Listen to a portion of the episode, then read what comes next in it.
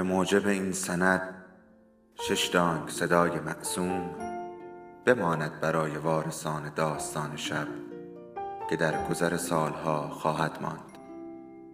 ارادتمند داستان شب.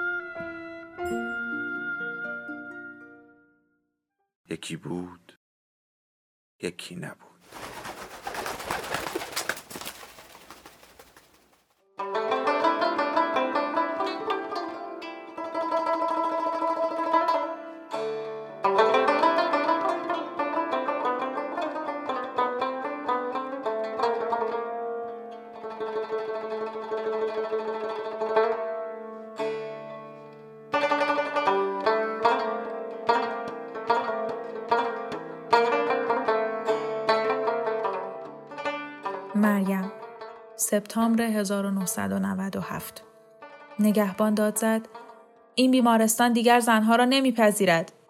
بالای پلکان ایستاده بود و با نگاهی یخ زده به جمعیتی که جلوی بیمارستان ملالی جمع شده بودند مینگریست. از جمعیت صدای غرغر بلند بود. زنی از پشت مریم داد زد اما این بیمارستان زنانه. فریادهای تایید به دنبال آن بلند شد. مریم عزیزه را در بغلش جابجا کرد. با دست آزادش زیر بغل لیلا را گرفت که مینالید و دست دیگر را به گردن رشید انداخته بود. طالب گفت دیگه نیست. یک مرد تنومند داد زد زنم داره زایمان می‌کنه می‌خوای تو خیابون بذارد برادر مریم در ژانویه آن سال اعلان دولت را شنیده بود که بیمارستانهای مردانه و زنانه باید از هم جدا شود و همه خدمه زن باید از بیمارستان کابل به بیمارستان مرکزی ارسال شوند. کسی آن را باور نکرده بود و طالبان هم ظاهرا صرف نظر کرده بودند. تا حالا. مرد دیگری فریاد زد بیمارستان علی آباد چی؟ نگهبان سر بالا انداخت.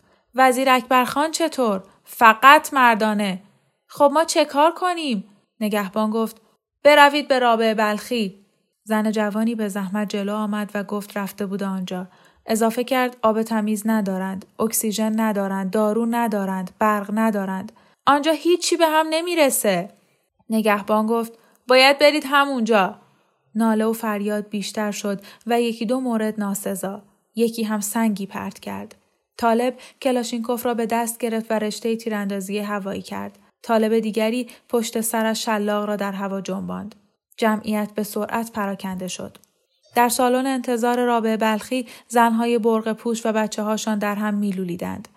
فضا آکنده از بوی بد عرق تن و پای نشسته، ادرار، دود سیگار و مواد ضد عفونی بود.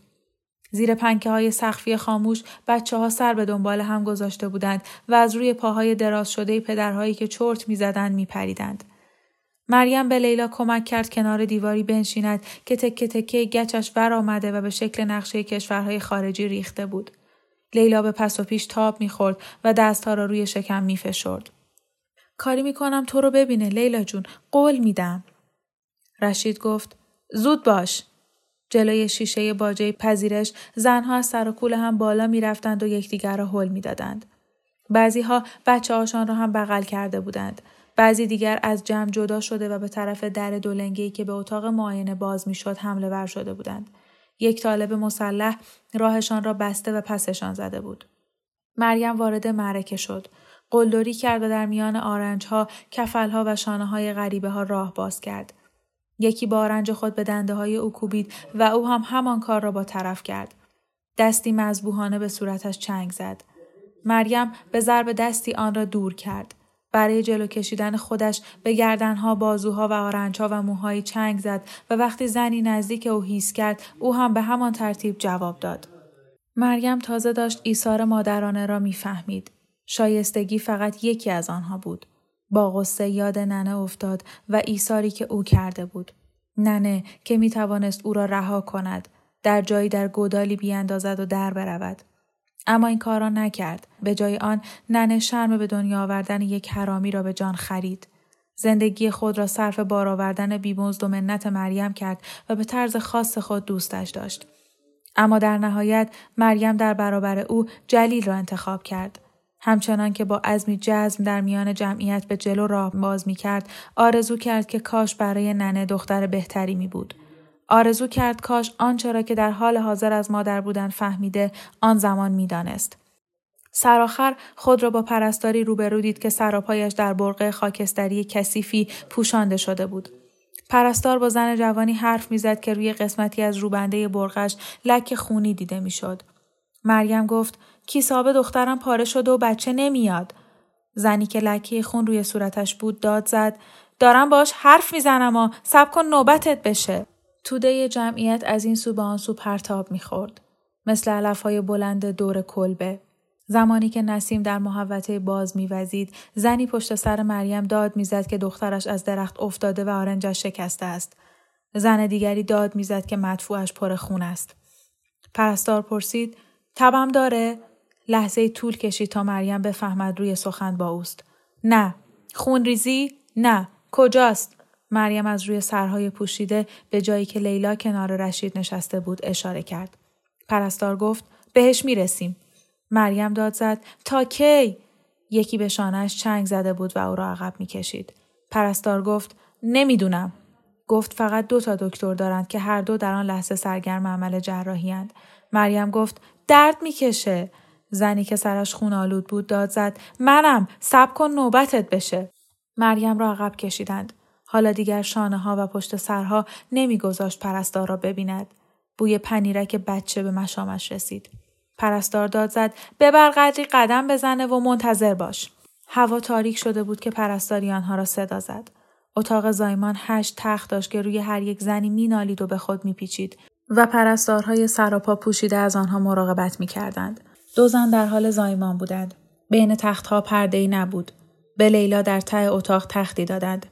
زیر پنجره که به آن رنگ سیاه زده بودند. یک کاسه دستشویی ترک خورده و خشک در آن نزدیکی بود و بندی بالایش بود که چند دستکش جراحی پر لک و پیس به آن آویخته بود. در وسط اتاق مریم یک میز آلمینیومی دید. روی صفحه بالایی یک پتوی دودی رنگ پهن شده بود و صفحه زیری خالی بود. یکی از زنها دید که مریم نگاه می کند. با خستگی گفت زنده ها رو می‌ذارن بالا. پزشک با برقه سرمه‌ای زن ریزنقش و بی‌حوصله‌ای بود با حرکات پرندوار. هرچه می گفت تنین بی صبری و فوریت داشت. بچه اول با همین لحن گفت سوالی نه بلکه بیانی. مریم گفت دوم. لیلا ناله کرد و به پهلو قلتید. انگشتهایش در انگشتهای مریم چفت شد. در زایمان اول مشکلی داشت؟ نه. تو مادرشی؟ مریم گفت بله. پزشک نیمه پایین روبندهش را کنار زد و ابزاری فلزی مخروطی را برداشت. چادر لیلا را پس زد و سر پهن ابزار را روی شکمش و قسمت باریک را به گوش خود گذاشت. تقریبا یک دقیقه گوش داد. ابزار را جابجا کرد و گوش داد. باز جابجا کرد و گوش داد. حالا بچه را حس می کنم همشیره. یکی از دستکش ها را که به گیره بالای دستشوی آویزان بود به دست کرد. با یک دست به شکم لیلا فشار آورد و دست دیگر را تو برد. لیلا نالید. کار پزشک تمام شد دستکش را به پرستاری داد که آن را آب کشید و باز با گیره به بند آویخت دخترت باید سزارین بشه می‌دونی یعنی چه باید رحمش رو بشکافیم و بچه رو در بیاریم چون داره با پا میاد بیرون مریم گفت من که نمی‌فهمم پزشک توضیح داد بچه در وضعی قرار دارد که خودش به دنیا نمیآید همین حالا هم خیلی وقت تلف شده فورا باید ببریمش اتاق عمل لیلا با صورت در هم کشیده سری جنباند و سرش به یک سو افتاد. پزشک گفت یه چیزی هست که باید بهت بگم. به مریم نزدیکتر شد. سر پیش آورد و با لحن آهسته و محرمانه حرف زد. حالا رگه ای از دستپاچگی در صدایش نهفته بود. لیلا نالان پرسید چی میگه؟ بچه مشکلی داره؟ مریم گفت آخه چطوری تاب بیاره؟ پزشک در این سوال اتهام دید و لحن کلامش رنگ دفاعی به خود گرفت. گفت به نظرت من از این وضع خوشم میاد؟ از من انتظار معجزه داری؟ لوازمی رو که می‌خوام به من نمیدن. نه اشعه ایکس دارم نه ساکشن نه اکسیژن و نه حتی یه آنتیبیوتیک ساده. وقتی انجیو ها کمک مالی پیشنهاد میدن طالبان رد می‌کنن یا پول تو جاهای خرج می‌کنن که به درد مردا می‌خوره. مریم پرسید ولی دکتر صاحب هیچ چیزی نیست که بهش بدید؟ لیلا نالان گفت چه خبر شده؟ می‌تونید خودتون دارو بخرید ولی مریم گفت اسمشو بنویسید اسم دارو رو بنویسید من هر طوری شده پیداش می‌کنم. پزشک زیر برقه به کوتاهی سری جنباند گفت وقت نیست از طرف دیگه هیچ کدوم از داروخانه این بر اونو ندارن. پس باید با چنگ و دندون توی این راه بندونا از اینجا به اونجا برید و شاید همه شهر رو زیر پا بذارید. تازه اونم معلوم نیست پیدا بشه. حالا تقریبا ساعت هشت و نیمه. پس شما رو به عنوان نقص مقررات منع عبور و مرور توقیف می‌کنن. حتی اگه دارو پیدا شه نمی‌تونید پولشو بدید. یا باید با یکی دیگه که به اندازه شما قطع امید کرده بجنگید. وقت نیست. این بچه حالا باید به دنیا بیاد. لیلا گفت به منم بگید چه خبر شده. ناچار شده بود به آرنج تکیه بدهد و قدری بلند شود. پزشک نفسی کشید و به لیلا گفت که بیمارستان داروی بیهوشی ندارد. اما اگر تأخیر کنیم بچت از دست میره. خودت می‌دونی. لیلا گفت پس منو جراحی کنید. باز روی تخت افتاد و زانوها را بغل کرد. منو جراحی کنید و بچه‌مو به هم بدید. در اتاق جراحی کهنه و دلگیر لیلا روی تخت جراحی خوابیده بود و پزشک داشت دستایش را در دستشویی میشست. لیلا میلرزید. هر بار که پرستار شکمش را با پارچه خیسانده در مایه زرد قهوه‌ای پاک می‌کرد لیلا از لای دندانهای چفت شده نفس را تو می‌داد. پرستار دیگری دم در ایستاده بود. لای در را قدری باز گذاشته بود تا بیرون را بپاید. پزشک حالا برقه از سر برداشته بود و مریم می‌دید که موهای خاکستری دارد و پلکایش افتاده است و دور دهانش از خستگی چین برداشته. پزشک توضیح داد از ما می‌خوان برقه پوشیده جراحی کنیم. و با سر اشارهی به پرستار دم در کرد. اون مراقبت می‌کنه. اگه ببینه کسی میاد من صورتمو میپوشونم. این حرف را با لحنی کاربردی و بیاعتنا گفت و مریم فهمید این زن دیگر کارش از عصبانیت گذشته است. مریم با خود گفت این زنی است که می‌فهمد بختش گفته که اجازه کار کردن دارد و همیشه چیزی هست چیز دیگری که بتوانند از آدم بگیرند دو میله فلزی عمودی در دو سوی شانه لیلا بود پرستاری که شکم لیلا را پاک می کرد با گیره ملافه رویشان آویخت. این پرده بود بین سر لیلا و پزشک. مریم بالای سر لیلا جا گرفت و صورتش را چنان خم کرد که گونه هایشان با هم در تماس باشد. حس می کرد که دندانهای لیلا تق تق می کند. دستهایشان در هم چفت شد. مریم از پشت پرده می دید که سایه پزشک در سمت چپ لیلاست و پرستار در سمت راست او. لبهای لیلا سخت کشیده شده بود. حبابهای توف در سطح دندانهای چفت شده شکل می گرفت و می ترکید. فسفس تند و بریده بریده ای از او شنیده می شد. پزشک گفت شجاع باش خواهر کوچولو روی لیلا خم شد چشمای لیلا گشاد شد بعد دهانش باز ماند به همین حال ماند ماند ماند لرزان رکهای گردن برجسته عرق از صورتش روان و انگشتهایش داشت انگشتهای مریم را له می کرد. مریم همیشه لیلا را تحسین می کرد که چقدر صبر کرده تا جیغ بکشد.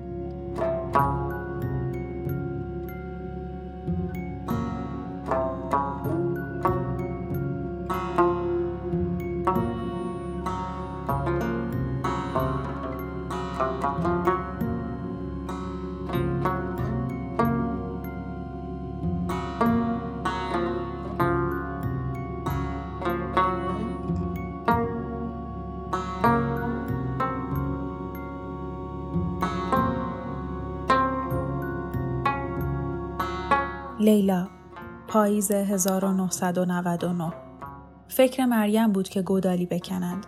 یک روز صبح به تکه خاک پشت انبار اشاره کرد. گفت می‌تونیم اونجا رو بکنیم. جای خوبیه. به نوبت با بیلی زمین را کندند. بعد خاک سوس را بیرون ریختند.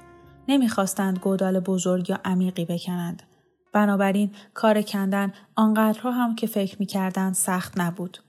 خشکسالی که از 1998 شروع شده و حالا دومین سالش بود در همه جا ویرانی به بار آورده بود. زمستان گذشته کمتر برف باریده بود و در فصل بهار اصلا از باران خبری نبود. در سراسر کشور کشاورزان زمین خشک را رها می کردند. دار و ندار خود را می فروختند و در جستجوی آب از دهی به ده دیگر می رفتند. ادهی به پاکستان و ایران رفتند. دستهی به کابل آمدند اما های آب شهر هم ناچیز بود و چاهای کم عمق خشک شدند. صف پای چاهای عمیق خیلی طولانی بود و لیلا و مریم ساعتها منتظر نوبت خود میماندند. رود کابل بدون سیلاب های بهاری خشک خشک شد. حالا دیگر بدل شده بود به مستراح عمومی و چیزی جز کسافت و زباله در آن نبود. پس همچنان بیل را تاب دادند و فرو بردند.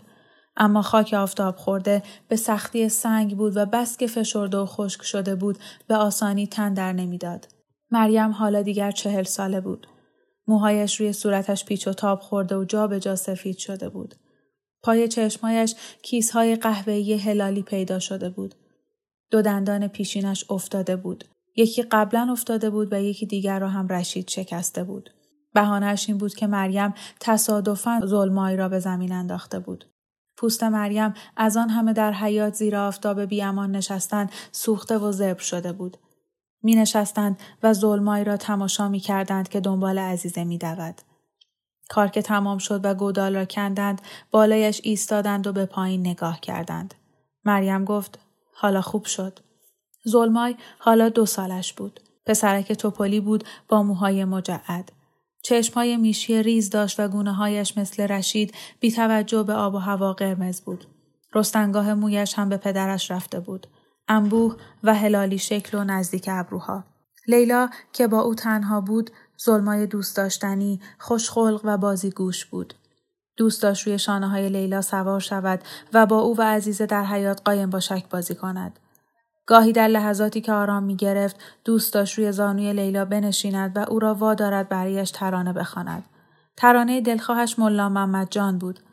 وقتی لیلا توی موهای مجعدش می‌خواند پاهای کوچولوی گوشتالویش را تاب می‌داد و هر وقت لازم بود جمعی بخواند با صدای خشدارش آنچه را که می‌توانست همراه او دم می‌گرفت بیا بریم به مزار ملا محمد جان سیل گل لالزار زیبا دل بر جان لیلا از بوسه های آبداری که ظلمای به گونه هایش می‌زد و از آرنج های چالدار و پنجه های قوی پای کوچولویش خوشش میآمد. از قلقلک دادنش، از تونل درست کردن با مخده ها و بالش ها برای او تا از میانش بخزد. از تماشای او که در آغوشش به خواب می‌رفت و همیشه با یک دست گوش مادر را می‌گرفت خوشش میآمد.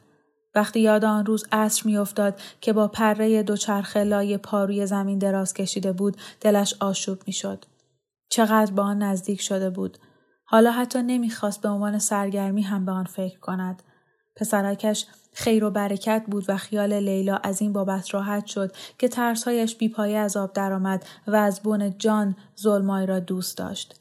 درست مثل عزیزه.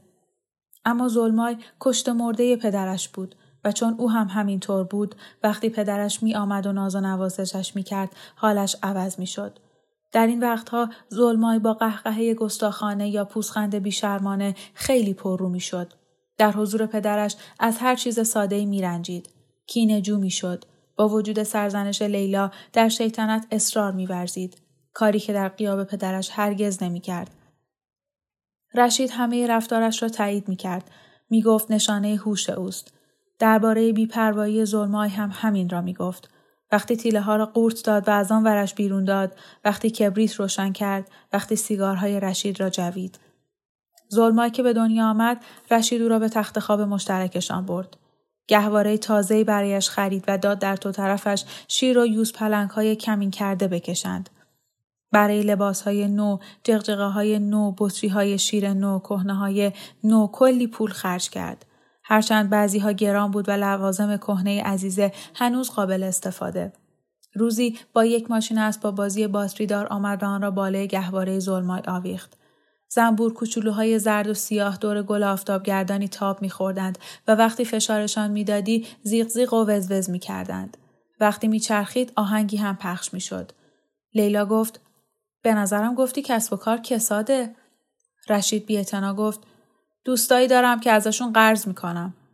چطور می‌خوای پولشون رو پس بدی؟ اوضاع تغییر می‌کنه. همیشه تغییر می‌کنه. ببین خوشش اومده می‌بینی؟ لیلا خیلی روزها از پسرش محروم می‌شد. رشید او را به مغازه می برد و میگذاشت زیر میز کار شلوغش بخزد و با پاشنه های لاستیکی کهنه و تکه های اضافی چرم بازی کند. رشید میخ میکوبید و چرخ سنباده را میچرخاند و از گوشه چشم او را میپایید. اگر ظلمای یک رش کفش را واژگون می‌کرد رشید را آرام و با صدای ملایم و لبخندی خفیف ملامت می‌کرد اگر این کار را تکرار می‌کرد رشید چکش را کنار میگذاشت او را روی میز می نشاند و به نرمی با او حرف می زد. صبرش در برابر ظلمای چاه عمیقی بود که هرگز خشک نمی‌شد. اروپا همراه رشید به خانه می آمد.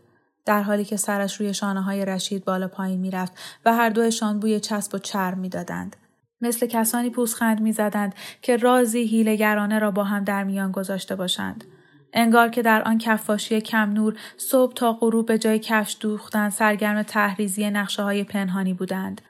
زلمای دوست داشت سر شام کنار پدرش بنشیند و وقتی مریم، لیلا و عزیزه سفره را میچیدند با او بازیهایی بکند که فقط خودشان از آن سر در میآوردند. به نوبت به سینه هم سقلمه می‌زدند. قش و ریسه می‌رفتند خوردنان به هم پرت می‌کردند و چیزهایی در گوش هم می‌گفتند که دیگران نمیشنیدند. اگر لیلا با آنها حرف می‌زد رشید طوری ناخشنود سر بر می داشت که نشان بدهد مزاحمت او ناخوشایند است. اگر می‌خواست ظلمای را نگه دارد یا بدتر از آن اگر ظلمای به طرفش دست دراز می‌کرد رشید به لیلا براق می‌شد. لیلا انگار که چیزی او را گزیده باشد کنار می‌رفت.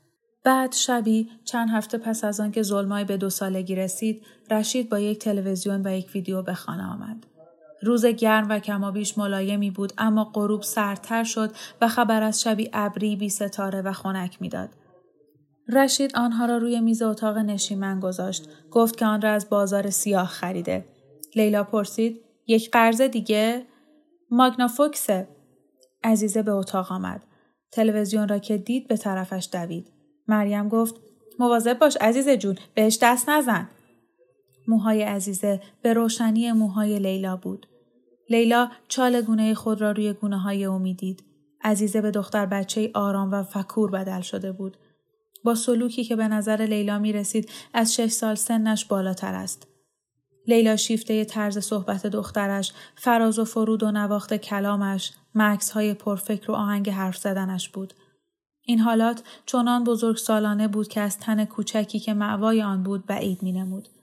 این عزیزه بود که با اقتدار سبک بالانه به عهده گرفته بود که هر روز ظلمایی را بیدار کند، لباسش را بپوشاند، صبحانش را به او بخوراند و موهایش را شانه کند.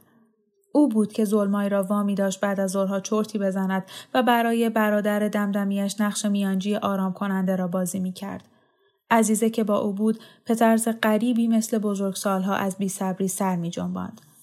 عزیزه دکمه روشن کردن تلویزیون را فشار داد. رشید بدون ملایمت سرزنش کنان مچ دستش را گرفت و روی میز گذاشت. گفت این تلویزیون ظلمایه. عزیزه به طرف مریم رفت و روی زانویش نشست. این دو حالا دیگر جدای ناپذیر بودند. این اواخر به تشویق لیلا مریم بنا کرده بود به یاد دادن آیات قرآن به عزیزه. عزیزه حالا می توانه سوره اخلاص و سوره فاتحه را از بر بخواند و دو رکعت نماز صبح را هم یاد گرفته بود. مریم به لیلا گفته بود تنها چیزی که می‌توانم به او بدهم همین است. این دانستن، این دعا و نماز، این تنها دارایی من در زندگی است. حالا ظلمای به اتاق آمد. همانطور که رشید با انتظاری شوقآمیز مثل کسانی که چشم به راه حقه های ساده چشمبندهای معرکه گیر باشند نگاه می کرد. ظلمای تلویزیون را به برق وصل کرد. دکمه را فشار داد و کف دستایش را روی صفحه خالی تلویزیون گذاشت. وقتی دستها را بلند کرد جای کف دستهای کوچک فشرده از شیشه محو شد. رشید با غرور تماشا کرد که ظلمای بارها و بارها کف دستایش را فشار می دهد و از آن بر می دارد. طالبان تلویزیون را ممنوع کرده بود. قابهای نوار ویدیویی را در ملع عام می شکستند و نوارها را پاره می کردند و به نرده ها می آویختند. بشخاب های ماهواره را از تیرهای چراغ برق آویزان می کردند. اما رشید گفت چون اینها ممنوع شده به این معنا نیست که نتوان خرید. گفت فردا سراغ چند تا کارتون ویدیویی رو می‌گیرم. سخت نیست. همه چیزو میشه تو بازار سیاه پیدا کرد و خرید. لیلا گفت پس شاید بتونی یه چاه تازه برای ما بخری. و همین سبب شد رشید نگاه خیره پرملامتی به او بیاندازد. کمی بعد که شام پلوی خالی خوردند و به علت بیابی از چای صرف نظر کردند و رشید سیگارش را کشید از تصمیم خود با لیلا حرف زد. لیلا گفت نه. رشید گفت نظرش را نخواسته. عین خیالم نیست که بخوای یا نخوای. اگه همه ماجرا رو بدونی با من را میای. گفت تا حالا تا خرخره زیر بار قرض رفته. پولی که از مغازه در میآورد کفاف خرج پنج نفرشان را نمی دهد. قبلا بهت نگفتم که نگران نشی. اضافه کرد. تازه تعجب می کنی که چقدر پول در میارن؟ لیلا باز گفت نه. در اتاق نشیمن بودند. مریم و بچه ها در آشپزخانه بودند. لیلا جلنگ جلنگ بشخاب ها، قهقهه ظلمای، چیزی که عزیزه با صدای یک نواخت و معقول خود به مریم می گفت، همه را می شنید. رشید گفت، بچه های کوچکتر از اونم هستن. همه در کابل این کارو می‌کنن. لیلا گفت برایش مهم نیست که مردم با بچه هایشان چه می‌کنند. رشید حالا بی تر گفت من رو تحت نظر می‌گیرم. اونجا جای امنیه. اون طرف خیابون مسجده. لیلا داد زد نمی‌ذارم دخترم رو به گدای خیابونی بدل کنی رشید. سیلی صدای شطرق شدیدی داد و کف دست رشید با آن انگشت های زمخت یک راست به گونه گوشتی لیلا نشست. سر لیلا گیج رفت. سر و صدای آشپزخانه خوابید. لحظه سکوت کامل بر خانه حک فرما شد. بعد صدای پاهای شتاب زده در راه رو پیچید و مریم و بچه ها به اتاق نشیمن رسیدند و چشمهایشان از او به رشید و از رشید به او دوخته شد. بعد لیلا مشتی به او زد. اولین بار بود که کسی را می‌زد. البته اگر آن مشت های بازی گوشانه را که او و تارق رد و بدل می کردند ندیده بگیریم. اما آن مشت ها باز بود و بیشتر تپ تپ بود تا مشت. و بیشتر برای بیان نگرانی های آگاهانه دوستانه و راحت که هم پیچیده بود و هم هیجان انگیز. هدف این مشت ها ازولاتی بود که تارق با لحنی حرفه‌ای به آنها می‌گفت ازوله سگوش. لیلا قوسی را که مشت بستش طی کرد و هوا را شکاف دید و پوست زبر چروک خورده و تیغتیغی رشید را زیر بندهای انگشت خود احساس کرد. صدایی داشت شبیه تلپ افتادن کیسه برنج روی زمین. سخت به او ضربه زده بود. اثر آن باعث شد تلو تلو بخورد و دو قدم پس برود. از طرف دیگر اتاق جیغ و دادی به گوش رسید. لیلا نمی‌دانست کدام صدا از کی در میآید. در آن لحظه شگفت زده تر از آن بود که توجه کند یا اهمیت بدهد و صبر کرد تا ذهنش دریابد با دستش چه کرده است. وقتی فهمید به نظرش رسید لبخند زده باشد. وقتی در کمال تعجب دید که رشید آرام از اتاق بیرون رفته است گویا پوسخند زد.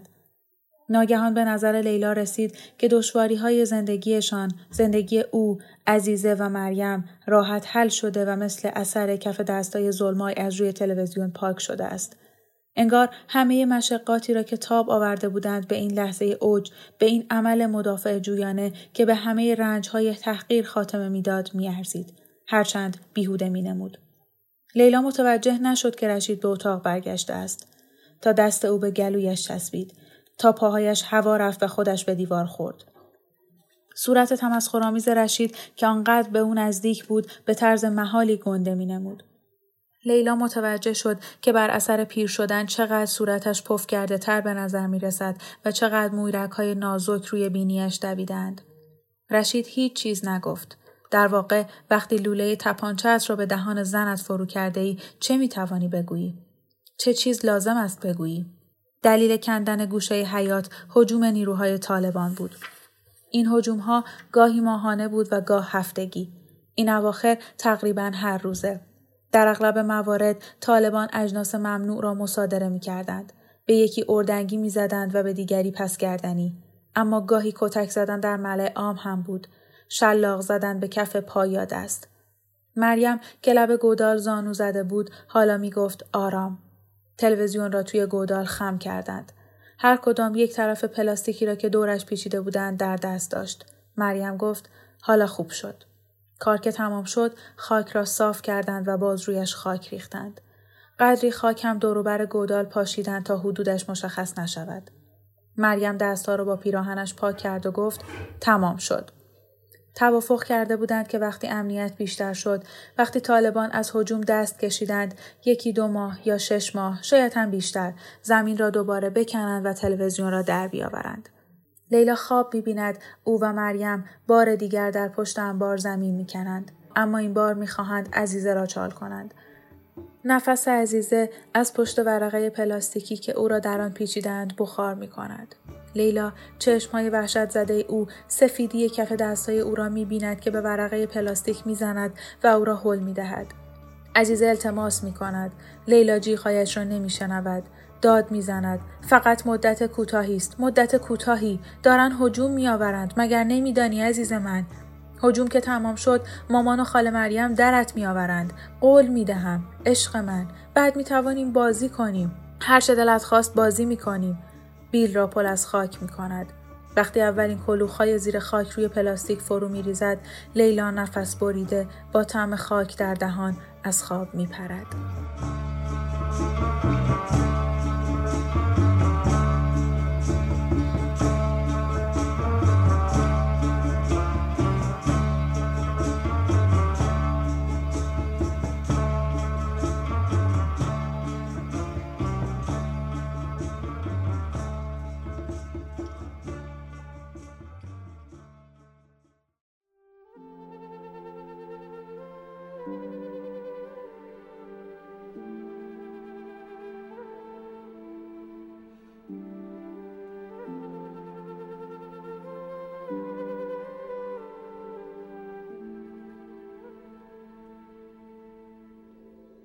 داستان شب بهانه است. برای با هم بودن دور هم نشستن شنیده شدن.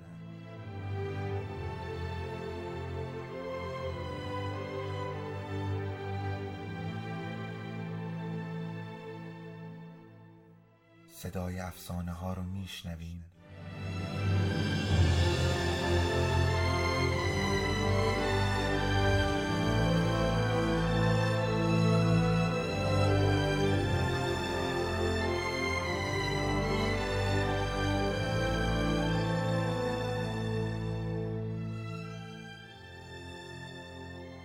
tombe.